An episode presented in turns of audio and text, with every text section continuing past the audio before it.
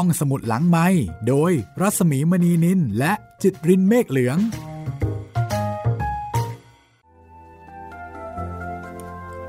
ยินดีต้อนรับคุณผู้ฟังทุกท่านเข้าใช้บริการห้องสมุดหลังใหม่ เช่นเคยนะคะ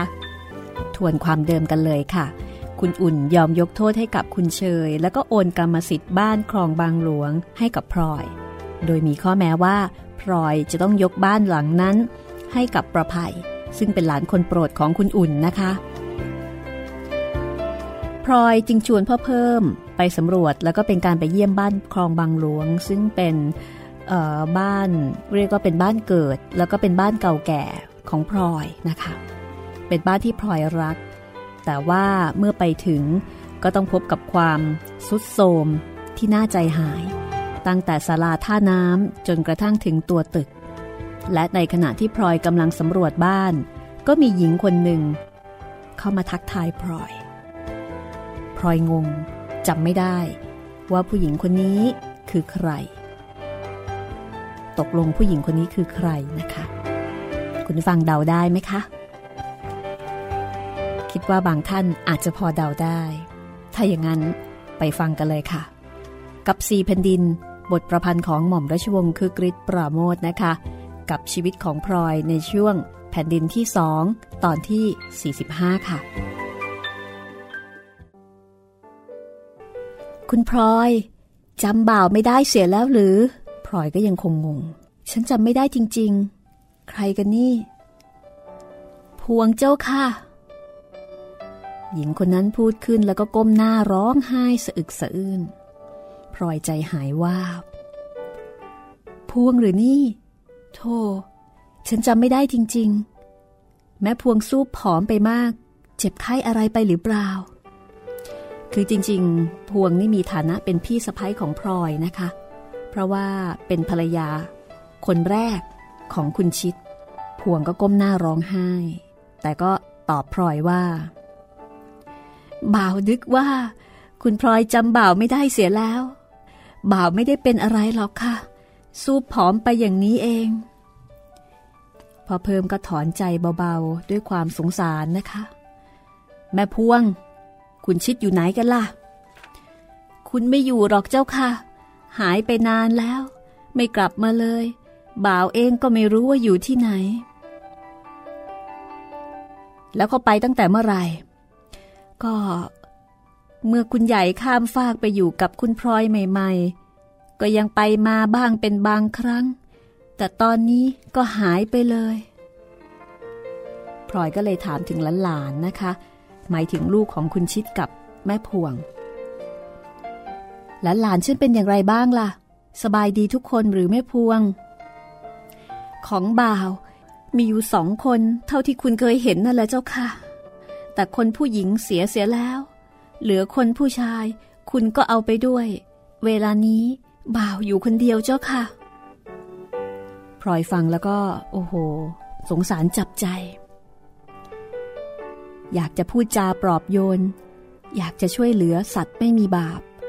ผู้ที่โชคชะตาบันดาลให้ต้องรับเคราะห์กรรมอันหนัก ถ้าคุณชิดไม่เกิดต้องใจในตัวพวง ป่านนี้พวงก็คงจะได้ลูกผัวที่เหมาะสม แล้วก็มีชีวิตครอบครัว ที่เป็นสุขตามควรแก่ฐานะ แต่เคราะห์กรรมบังคับให้พวงต้องมาเป็นเมียนาย เพื่อที่จะได้ถูกทอดทิ้งให้อยู่คนเดียว ในบ้านเก่าๆที่เกือบจะร้าง เพราะขาดการดูแลไปไหนก็ไม่รอด คนเก่าๆยังมีใครเหลืออยู่บ้างไหมแม่พวง ไม่มีแล้วเจ้าค่ะ เหลือแต่พวงคนเดียว เมื่อท่านสิ้นบุญและเผาแล้ว คนเก่าๆเขาก็พากันออกไปเสียมาก ที่เหลือก็มีแต่คนแก่ๆ ค่อยตายค่อยหมดไป บางคนลูกหลานเขาก็มารับไปอยู่ด้วย บ่าวจะไปกับเขาบ้าง ก็ไม่รู้จะไปทางไหน คนรู้จักกัน เข้ามาขออาศัยอยู่ที่โรงครัว บ่าวก็เลยให้เขาอยู่ เพราะว่าจะได้มีเขาไว้เป็นเพื่อน พวงก็พูดแก้ตัวเหมือนกับกลัวพลอยจะดุนะคะ ที่อนุญาตให้คนอื่นเนี่ยมาอยู่ที่บ้าน ไม่เป็นไรหรอกแม่พวง ดีแล้วละ่ะ จะได้มีใครเป็นเพื่อนบ้าง เดี๋ยวนี้ คนข้างนอก เขาใช้เป็นทางเดินผ่านลงไปท่าน้ำบ้าง อาบน้ำซักผ้า ลงเรือบ้าง บ่าวก็ไม่มีปัญญาจะไปห้ามเขาได้ เพราะบ่าวก็เป็นผู้หญิงคนเดียว ช่างเขาเถิดแม่พวง ฉันเห็นใจ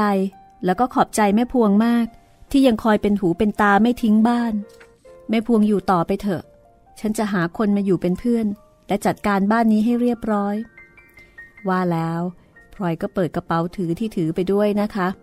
แล้วก็หยิบเงินออกส่งให้พวง 50 บาท ฉันไม่ได้เอาเงินติดตัวมามาก ไม่ได้นึกว่าจะมาพบใคร แม่พวงเอาไว้ใช้ก่อนเถอะ วันหลังฉันจะส่งมาให้อีก 50 บาทนี่ก็ถือว่าเยอะนะคะ กับช่วงเวลานั้น ระหว่างที่นั่งเรือกลับบ้าน พลอย ก็นั่งรำพึงถึงพวงด้วยความสงสารจับใจมาตลอดทาง พอลงเรือ พ่อเพิ่ม ก็ถามพลอยว่าจะจัดการอย่างไรกับบ้านหลังนั้น นี่แม่พลอยจะทำอย่างไรกับบ้านหลังนั้นล่ะ ก็คุณหลวงเห็นว่าฉันควรจะทำอย่างไรเล่า ถ้าเป็นของฉัน ฉันก็จะให้ใครเขาเช่า หรือว่าขายไปซะ ให้หมดเรื่องหมดราว ทิ้งเอาไว้ก็รังแต่จะก่อความกังวล เห็นจะขายไม่ได้หรอกคุณหลวง เมื่อคุณอุ่นเธอโอนให้ฉัน เธอบอกว่าอยากจะให้บ้านนี้ ตกไปเป็นของประภัย ฉันขายไป เธอจะได้โกรธฉันตาย นี่แม่พลอยยังกลัวคุณอุ่นอยู่อีกหรือ ก็ยังคล้ามอยู่มากทีเดียวล่ะ คุณหลวงเล่า ฉันก็ยังกลัวอยู่เหมือนกัน เวลาเธอตาเขียวขึ้นมา ฉันก็ใจคอไม่อยู่กับเนื้อกับตัวสักที เฮ้อ คุณอุ่นนี่ เธอหาเวรมาให้แก่แม่พลอยแท้ๆทีเดียว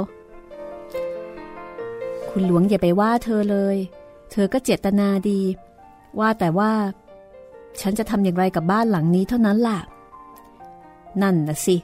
เช่าก็ไม่ได้ ขายก็ไม่ได้ แล้วจะทำยังไงดี แต่ทิ้งไว้อย่างนี้ก็ไม่ได้ ฉันว่า ฉันจะทำเสียให้ดี แล้วก็หาคนเฝ้า ก็ดีรอก แต่จะเสียสตางค์มากเท่านั้น ก็จะทำยังไงได้ล่ะคุณหลวง ถ้าทิ้งไว้ก็จะยิ่งเสียหายใหญ่ ว่าแต่ฉันจะให้ใครเป็นคนคอยดู เวลาซ่อมเวลาทำคุณหลวงจะดูให้ฉันได้ไหม เมื่อแม่พร้อยไม่มีใครจริง ๆ ฉันก็ต้องดูให้ แต่เสร็จแล้วจะให้ใครเฝ้าล่ะ พวงเขาก็ยังอยู่ ทางฝ่ายเรา หาคนที่ไว้ใจได้ ไปช่วยเฝ้าบ้านก็เห็นจะพอ แล้วก็มีคนดูแล อย่าให้กลับรกไปอีก ฉันกลัวอยู่อย่างเดียวเท่านั้นละว่าพอซ่อมเสร็จทำเสร็จ คนที่ออกไปแล้วก็จะกลับมาใหม่ คุณชิดใช่ไหม พอเพิ่มพยักหน้า เมียเขาก็ยังอยู่ที่นั่นทั้งคน พอเห็นแม่พลอยสนใจ เขาก็อาจจะกลับมาอยู่ แล้วอย่างนี้แม่พลอยจะทำยังไงฮ่าจะทำอย่างไรล่ะคุณหลวง จะทำอย่างไรดี ฉันนี่ไม่อยากจะเกี่ยวข้องด้วยเลย พอเพิ่มก็นั่งคิดอยู่ครู่หนึ่งก่อนจะบอกว่าอย่าเพิ่งไปคิดถึงเขาแต่ตอนนี้เลย เราดูดูไปก่อน เขาอาจจะไม่มาก็ได้ แต่ถ้ามาจริงก็เอาไว้เป็นภาระฉันเอง แล้วคุณหลวงจะทำอย่างไร เออนาไว้ดูกันไปก่อนละกัน ฉันก็นักเลงเหมือนกันนี่นา คำประกาศของพ่อเพิ่ม ว่าตนก็เป็นนักเลงทำให้พลอยอดหัวเราะไม่ได้ เมื่อได้หัวเราะพ่อเพิ่มซะแล้วพลอยก็รู้สึกสบายใจขึ้น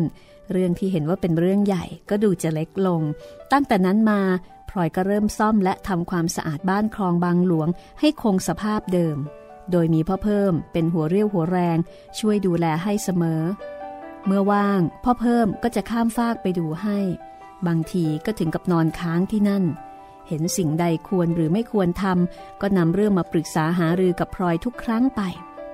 พ่อเพิ่มเป็นคนที่ไม่สนใจแยแสต่อเงินของตัว มีมากก็ใช้มาก ไม่มีก็ไม่ใช้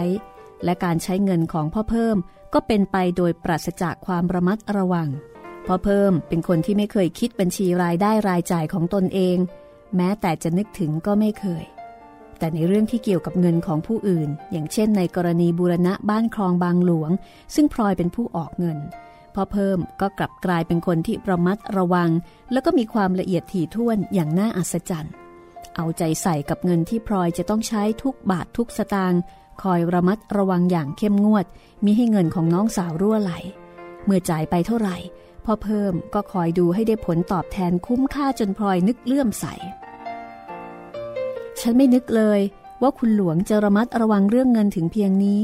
ป่านนี้คุณหลวงมีรวยกว่าที่ฉันรู้ไปแล้วหรือนี่พ่อเพิ่มหัวเราะ ไม่จริงหรอกแม่พลอย ฉันอยู่อย่างไรก็อย่างนั้น ไม่เคยรวยกับเขาสักทีทำไมเล่าคุณหลวง คุณหลวงคิดเงินราวกับพ่อค้า น่าจะร่ำรวยไม่แพ้คนอื่น ฉันก็คิดเป็นแต่เงินของคนอื่นเขาเท่านั้นแหละยิ่งเป็นเงินของแม่พลอยที่เป็นน้อง ฉันก็ต้องระมัดระวังมาก เงินของฉันเองมันก็ไปอีกเรื่องหนึ่งไม่รู้มันหายไปไหนหมด ก็เลยขี้เกียจดูเอง ให้เมียเขาดู ถึงได้พอมีพอกินพอใช้อยู่ทุกวันนี้ เรื่องแบบนี้ผู้หญิงเขาเก่งกว่าเรา แล้วเขาให้คุณหลวงใช้บ้างหรือเปล่าเขาก็จ่ายให้เป็นรายวัน พอเพิ่มตอบหน้าจาเฉยพลอยก็ถามว่าเมียให้วันละเท่าไหร่ พอเพิ่มบอกว่าวันละสลึง ยังดีซะอีกนะ แต่ก่อนเขาให้วันละเฟื้องเดียวเท่านั้นละพลอยฟังแล้วก็หัวเราะงอหาย เมื่อพอเพิ่มขยายความลับให้ฟังว่าถูกภรรยาควบคุมอย่างไร และพอเพิ่มเองก็เห็นว่าเรื่องที่ตัวเล่าให้น้องสาวฟังนั้นเป็นเรื่องที่ขบขันอยู่ไม่น้อย เขาบอกว่า ถ้าเขาไม่จ่ายเป็นรายวัน ฉันไม่ค่อยจะกลับบ้าน แต่บางทีฉันก็ไม่กลับอยู่นั่นเองการซ่อมบ้านคลองบางหลวงดำเนินไปเรื่อย ๆ จนใกล้จะเสร็จลง วันหนึ่งพ่อเพิ่มก็มาหาพลอยแล้วก็บอกว่า ฉันนึกไว้แล้วไม่มีผิดทีเดียว คุณชิดกลับมาแล้วละแม่พลอย กลับมาทำไม แล้วคุณหลวงพบบ้างหรือเปล่า ฉันยังไม่ได้เจอเองหรอก แต่พวงเขาบอกว่า คุณชิดกลับมาเมื่อวันซืนพอเห็นบ้านช่องสะอาดสะอ้าน แล้วก็ซักว่าใครเป็นคนทำซักอะไรต่ออะไรจิปาถะพอรู้ว่าแม่พลอยเป็นเจ้าของบ้าน เขาก็บอกว่า เขาจะกลับมาอยู่อีกในเร็วๆนี้ลำพังคุณชิดคนเดียว ฉันไม่ว่าอะไรจริง ๆ นะคุณหลวง เพราะถึงอย่างไร เธอก็เป็นลูกเจ้าคุณพ่อ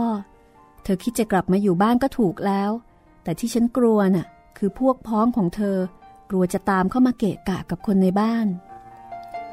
พอเพิ่มก็เห็นพ้องต้องกันกับพลอยนะคะ แล้วคุณหลวงจะกันอย่างไรได้ พลอยพูดอย่างไม่วางใจ เมื่อพ่อเพิ่มบอกว่า อยากจะหาทางกันเอาไว้ก่อน ฉันว่า ฉันจะไปอยู่ที่บ้านนั้นสักพักหนึ่งมีเรื่องมีราวอะไร จะได้พูดจากันได้ จากนั้นค่ะพ่อเพิ่มก็หายหน้าไปประมาณเดือนเศษๆนะคะ แล้ววันหนึ่งพ่อเพิ่มก็กลับมาบอกพลอยว่า แม่พลอย เรื่องคุณชิด เห็นจะเป็นอันเรียบร้อยไปที ฉันพบกับเธอ แล้วก็พูดจาตกลงกันเป็นที่เข้าใจแล้วพลอยก็สงสัย ถามว่าตกลงกันว่าอย่างไงนะคะ คือดูแล้วไม่น่าจะตกลงกันได้ง่าย ๆ พอเพิ่มก็เล่าให้ฟังว่า ฉันก็บอกเธอว่า ถ้าจะเข้ามาอยู่ในบ้านนี้ลำพังแต่ตัวก็ได้ ทางเราไม่ขัดข้อง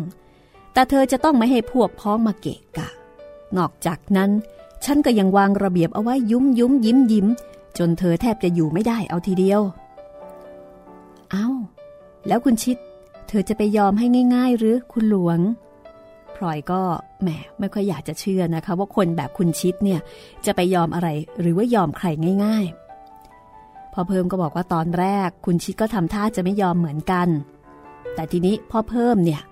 ไม่ได้ไปค้างบ้านนั้นคนเดียวนะคะขนเอาพวกพ้องจากบางลำพูไปด้วยหลายคน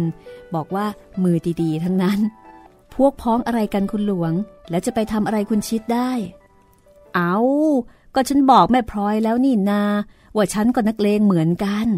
เด็กๆที่ฉันพาไป มันก็เคยพึ่งพาอาศัยฉันมา ฉันเรียกใช้สอยได้ บอกให้ตีเป็นตี บอกให้ฟันเป็นฟัน คุณชิดเห็นเข้าก็คงจะรู้ตัว ไม่กล้ามายุ่มย่ามกับฉันหรอก ตายละ ดูคุณหลวงสิ พูดกันดีๆก็ไม่ได้ ต้องหอบเอานักเลงไปขู่เข้าถึงฟ้าข้างโน้น ก็คนอย่างคุณชิดนั้น พูดกันดีๆ ฟังรู้เรื่องเสียเมื่อไรเล่าแม่พลอย การทำดีต่อคนพาลอย่างที่แม่พลอยชอบทำนั้น มันก็ดีอยู่หรอก แต่ฉันเห็นว่ามันเปลืองเวลา บางที่ก็เปลืองเงิน สู้วิธีของฉันก็ไม่ได้ ใครดีมาเราก็ดีตอบ แต่ถ้าผ่านมาเราก็ผ่านตอบให้ถึงที่ เข้าใจกันได้เร็วพิลึกละ ไปอยู่คลองบางหลวงคราวนี้ ฉันปราบคุณชิดไปเสียเรียบร้อยเลยทีเดียว จนเมียเขาเองยังเลื่อมใส คุณหลวงนี่เก่งขึ้นทุกวัน ไหนลองว่าไปทีหรือว่าคุณหลวงปราบคุณชิดอย่างไรบ้าง ก็คืนวันหนึ่ง เธอเมาขึ้นมาอารวาสกับฉันบนตึก พูดจายังไงก็ไม่ฟัง อารวาสใหญ่ นึกว่าจะทำกับฉันได้อย่างที่ทำกับคุณอุ่น บอกกับฉันว่าให้มาบอกแม่พลอย ให้เอาเงินไปให้เขา ไม่อย่างนั้นเขาจะเผาบ้านซะ แล้วคุณหลวงทำยังไงอะพลอยชักสนุก ก็เมื่อพูดกันดีๆ แล้วไม่ฟัง ฉันก็ปล่อยให้เขาอารวาสไปคนเดียวก่อน ส่วนฉันก็เอาเหล้ามานั่งกินบ้าง แล้วก็เติมไปเรื่อยๆ ตั้งใจว่าจะให้ทันคุณชิด จะได้อารวาสกันสองคนให้สนุกสักที แล้วทันไม่ล่าคุณหลวง ที่ไหนได้ ทันจนเกินหน้าคุณชิดไปหลายเท่าตัวเลยทีเดียวละ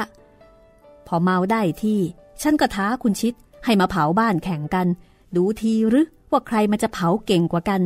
ฉันก็ไปหยิบฟืนหยิบน้ำมันก๊าซมาวางทำท่าว่าจะเผาจริง ๆ แล้วยังไง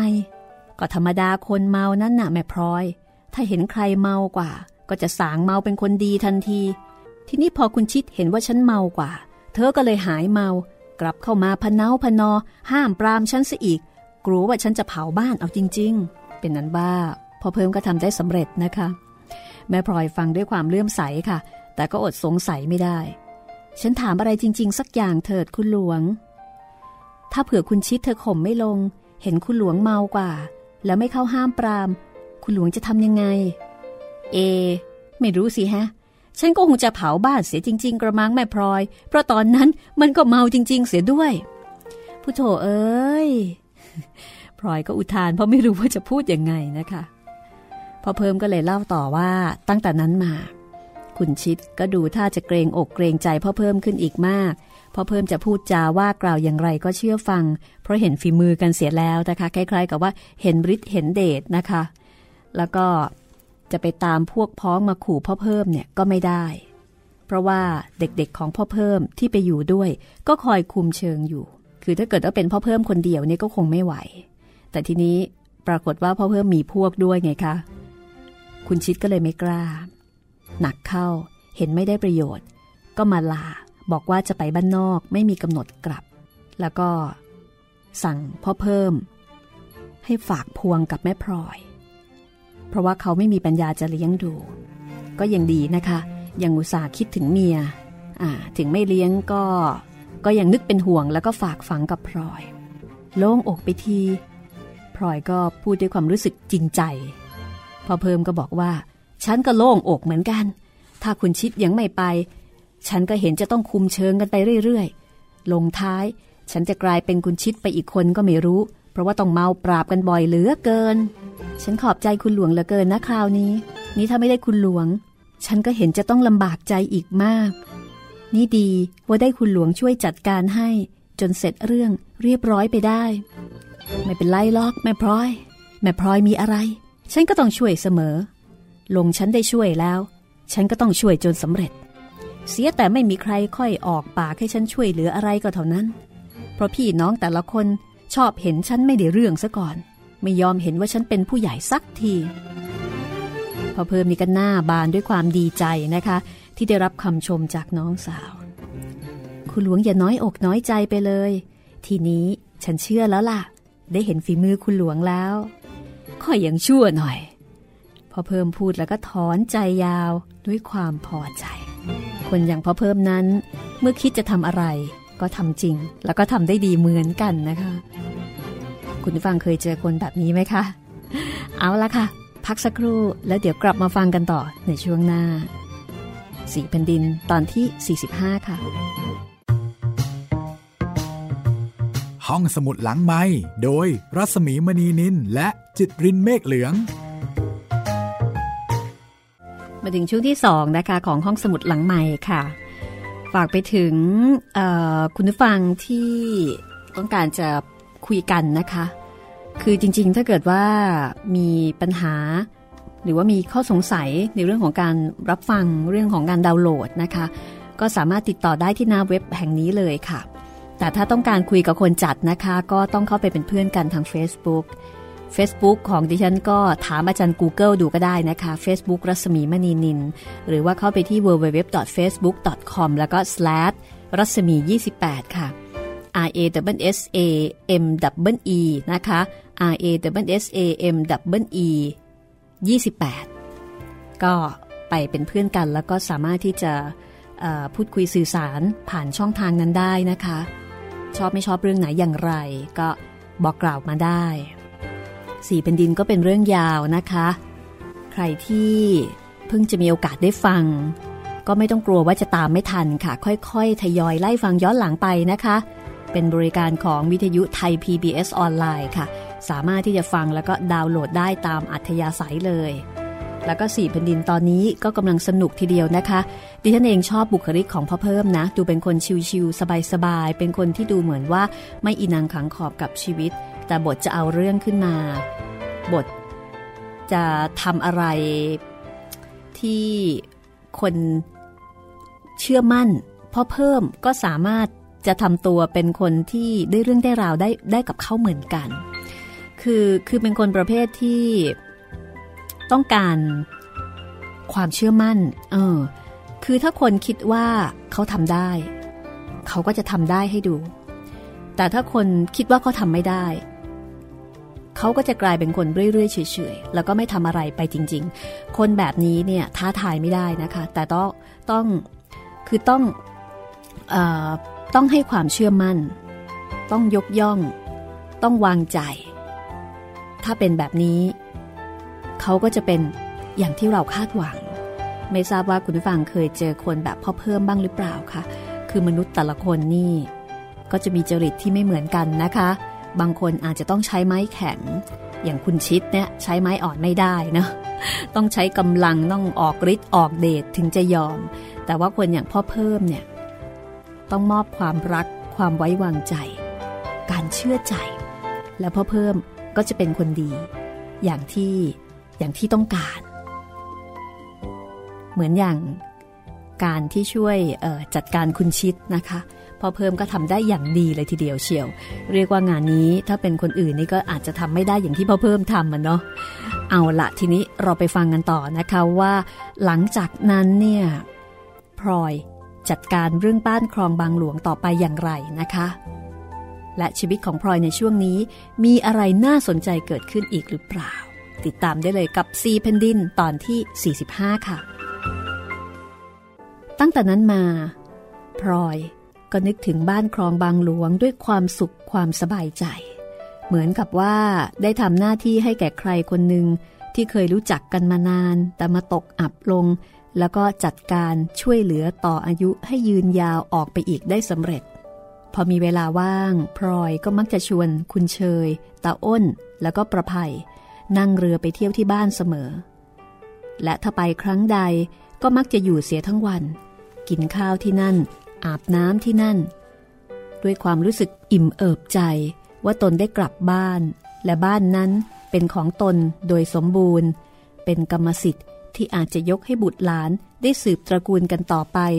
เหมือนกับที่ได้ตกทอดมาให้แก่กันตั้งแต่ครั้งปู่ย่าตาทวด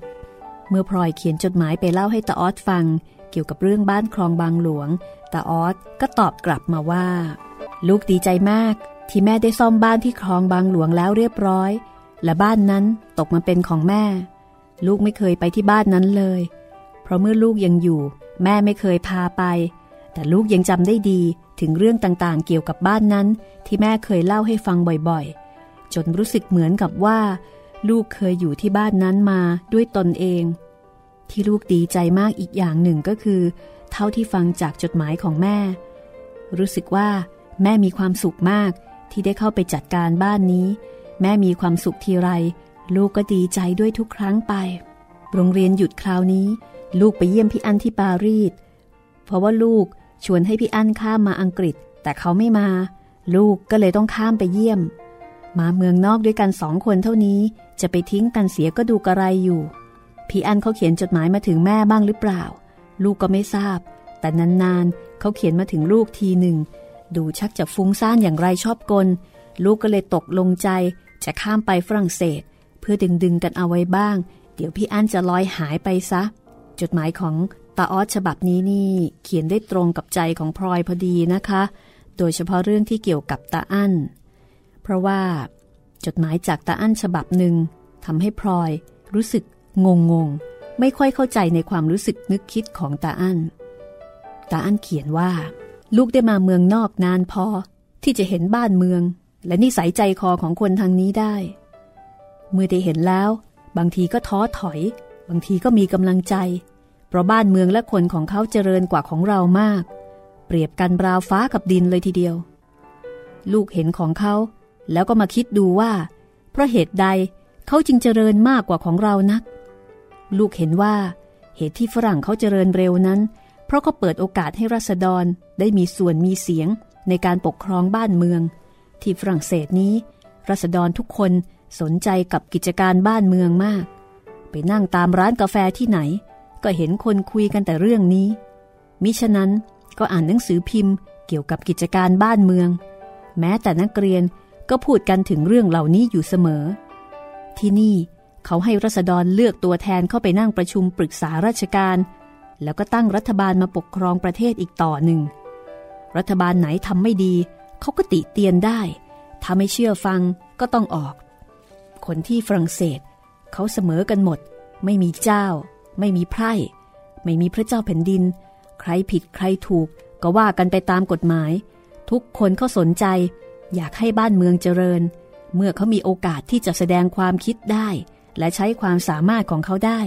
บ้านเมืองของเขาจึงเจริญทันใจรัษฎร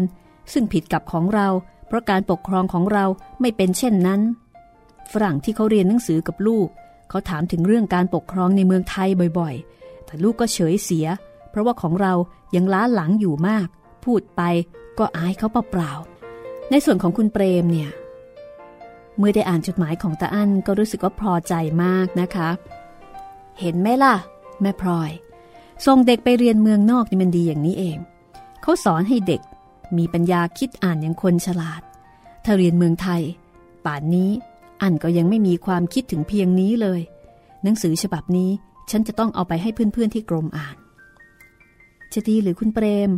เด็กกำลังหนุ่ม มีความคิดแปลกๆ เรื่องรู้ไปถึงผู้ใหญ่เข้า จะไม่ดีกระมัง เรื่องอะไร เรื่องการปกครองเมืองนอกเนี่ยหรือ ก็ไม่เห็นจะเสียหายอะไรนี่ กลับจะดีซะอีก ฉันได้ยินในหลวงท่านรับสั่งถึงเรื่องเหล่านี้ในโต๊ะเสวยเสมอ เหมือนกับว่า ท่านมีพระประสงค์ จะสอนให้คนรู้ไว้ แต่ท่านรับสั่งว่า เรื่องนี้ต้องสอนกันไปอีกนานทำหุนหันพลันแล่นไม่ได้ อาจถึงเสียหายแก่บ้านเมืองได้ อย่างเรื่องเมืองดุสิตธานีที่วางพญาไทยนั่น คนที่ไม่รู้ก็พูดกันเองง่าย ๆ ว่า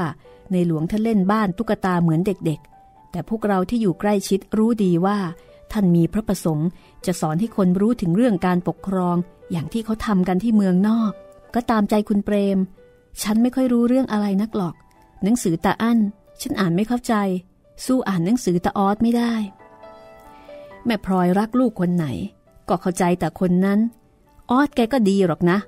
แต่ฉันเห็นว่าแกรักความสบายมากไป สู้อั้นไม่ได้ โธ่ คุณเปรมมาหาความฉัน ลูกๆเนี่ยฉันก็รักเท่ากันทั้งนั้นล่ะ ไม่เคยลำเอียงเลย แต่ฉันไม่เข้าใจจริง ๆ ฉันก็พูดไป คุณเปรมซะอีก มักจะลำเอียงเข้าข้างแต่อั้นไม่เข้าเรื่อง เราอย่ามาเถียงกันหน่อยเลย แม่พร้อยฉันล้อเล่นน่ะ เด็กมันก็ลูกเราทั้งสองคนนั่นแหละ เอาเข้าจริง ฉันก็รักเท่ากันหมดพร้อยคิดถึงความเจริญต่างๆ ที่ตาอั้นพูดมาในจดหมายแล้วก็รู้สึกหนักใจ ราะแต่อั้นบ่นว่าเมืองไทยล้าหลังเจริญไม่พอ ทั้งที่ความจริง เมืองไทยเท่าที่พลอยเห็นนั้น เจริญออกไปไกลกว่าแต่ก่อนมากมาย เจริญออกไปจนพลอยแทบจะก้าวตามไปไม่ทัน จิตใจของคนก็ดี วิธีที่จะพูดจาปฏิบัติตนก็ดีพลอยสังเกตดูเห็นว่าละหลวมกว่าแต่ก่อน ไม่มีใคร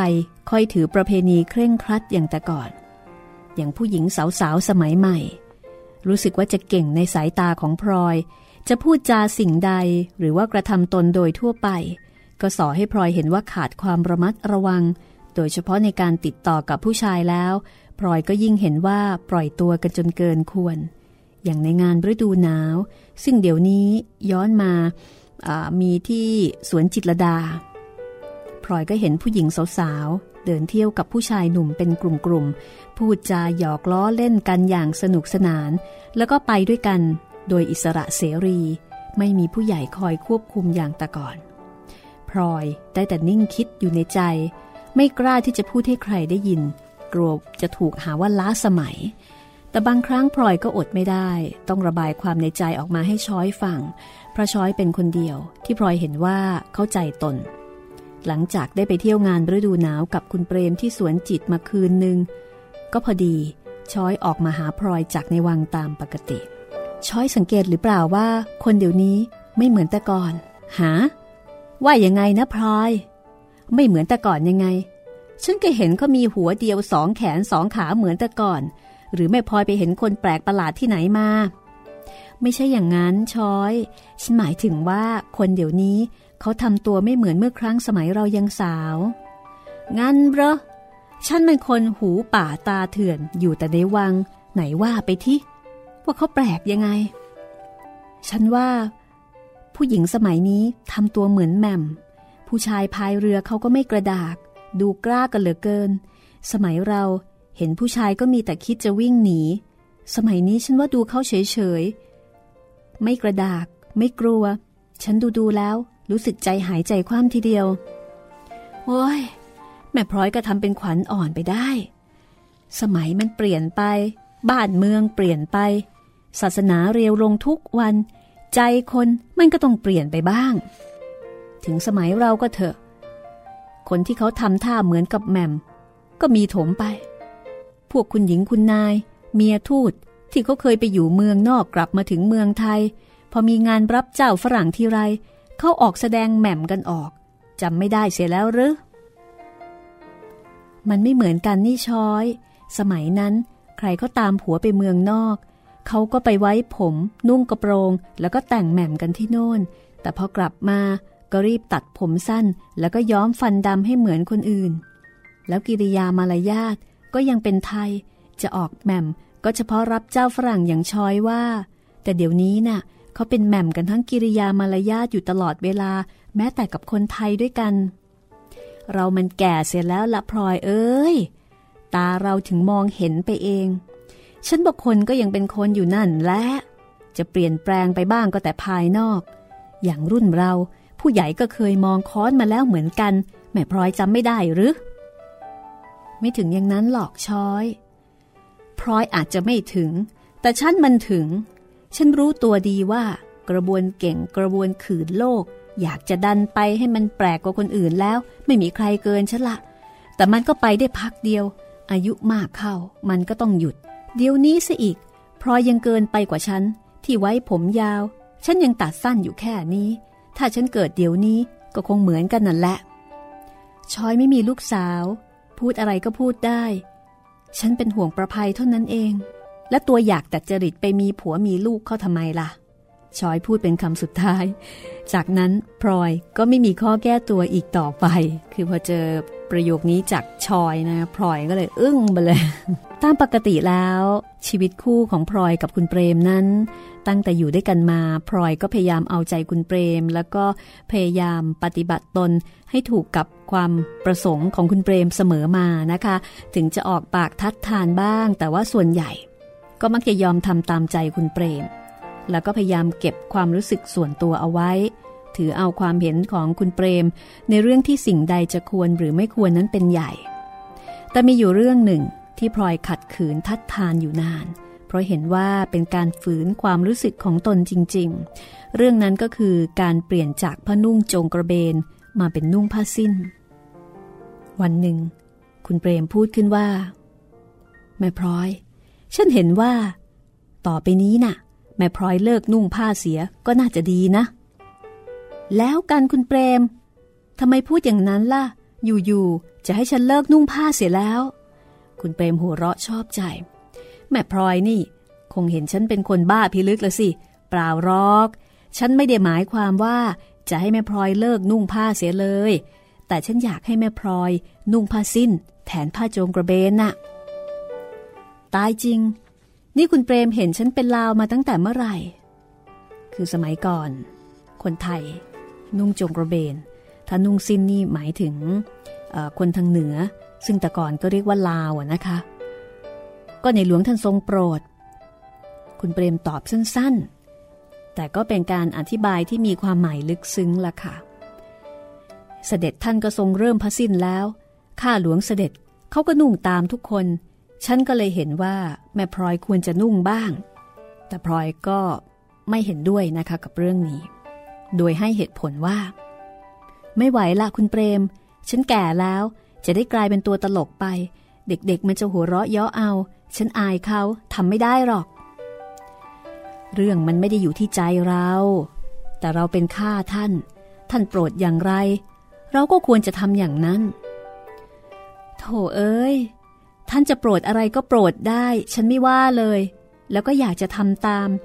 แต่ทำไมถึงต้องมาโปรดให้ฉันนุ่งผ้าสิ้นเป็นลาวไปก็ไม่รู้กำเวรแท้ๆทีเดียวลาวก้าวอะไรที่ไหนกันแม่พลอย คนทางเหนือเขาก็อยู่ในประเทศสยามอย่างเดียวกับเรา เขาก็เป็นคนไทยเหมือนกับเราเรานี่แหละ แม่พลอยก็พูดเป็นคนโบราณไปได้ อะไรของเขาดี เราก็ควรจะเอามาใช้ จะไปมัวกระดากกระเดืองอยู่ทำไมกัน ฉันก็ไม่ได้กระดากกระเดื่องอะไรหรอกคุณเปรม ชั่วแต่ว่าฉันไม่เคย เมื่อยังเด็กๆ ก็เคยเห็นแต่ตำหนักพระราชชายาเขานุ่งผ้าสิ้นกันทั้งตำหนัก พระราชชายาเอง ท่านก็ทรงผ้าสิ้น ฉันก็เห็นว่าสวยดี ชอบไปดูอยู่เสมอ ดูแล้วก็อดนึกชมไม่ได้ ยิ่งเวลาท่านทรงแต่งเต็มยศ ทรงผ้าสิ้น ยกทองยกเงิน ฉันก็ยิ่งเห็นสวย แต่ตัวฉันเองไม่เคยนึกว่าจะลอง ราะนุ่งจงกระเบนมาแต่อ้อนแต่ออกจะมาเปลี่ยนเอาตอนนี้ก็ดูอย่างไรอยู่ ฉันก็ไม่เห็นว่าจะมีอะไร แม่พลอยก็รับอยู่เองว่า นุ่งผ้าสิ้นนั้นสวยดี แล้วจะมัวไปเกี่ยงงอนอะไรอีก ลองนุ่งดูเถอะ อีกหน่อยก็เคยไปเอง ฉันแก่แล้ว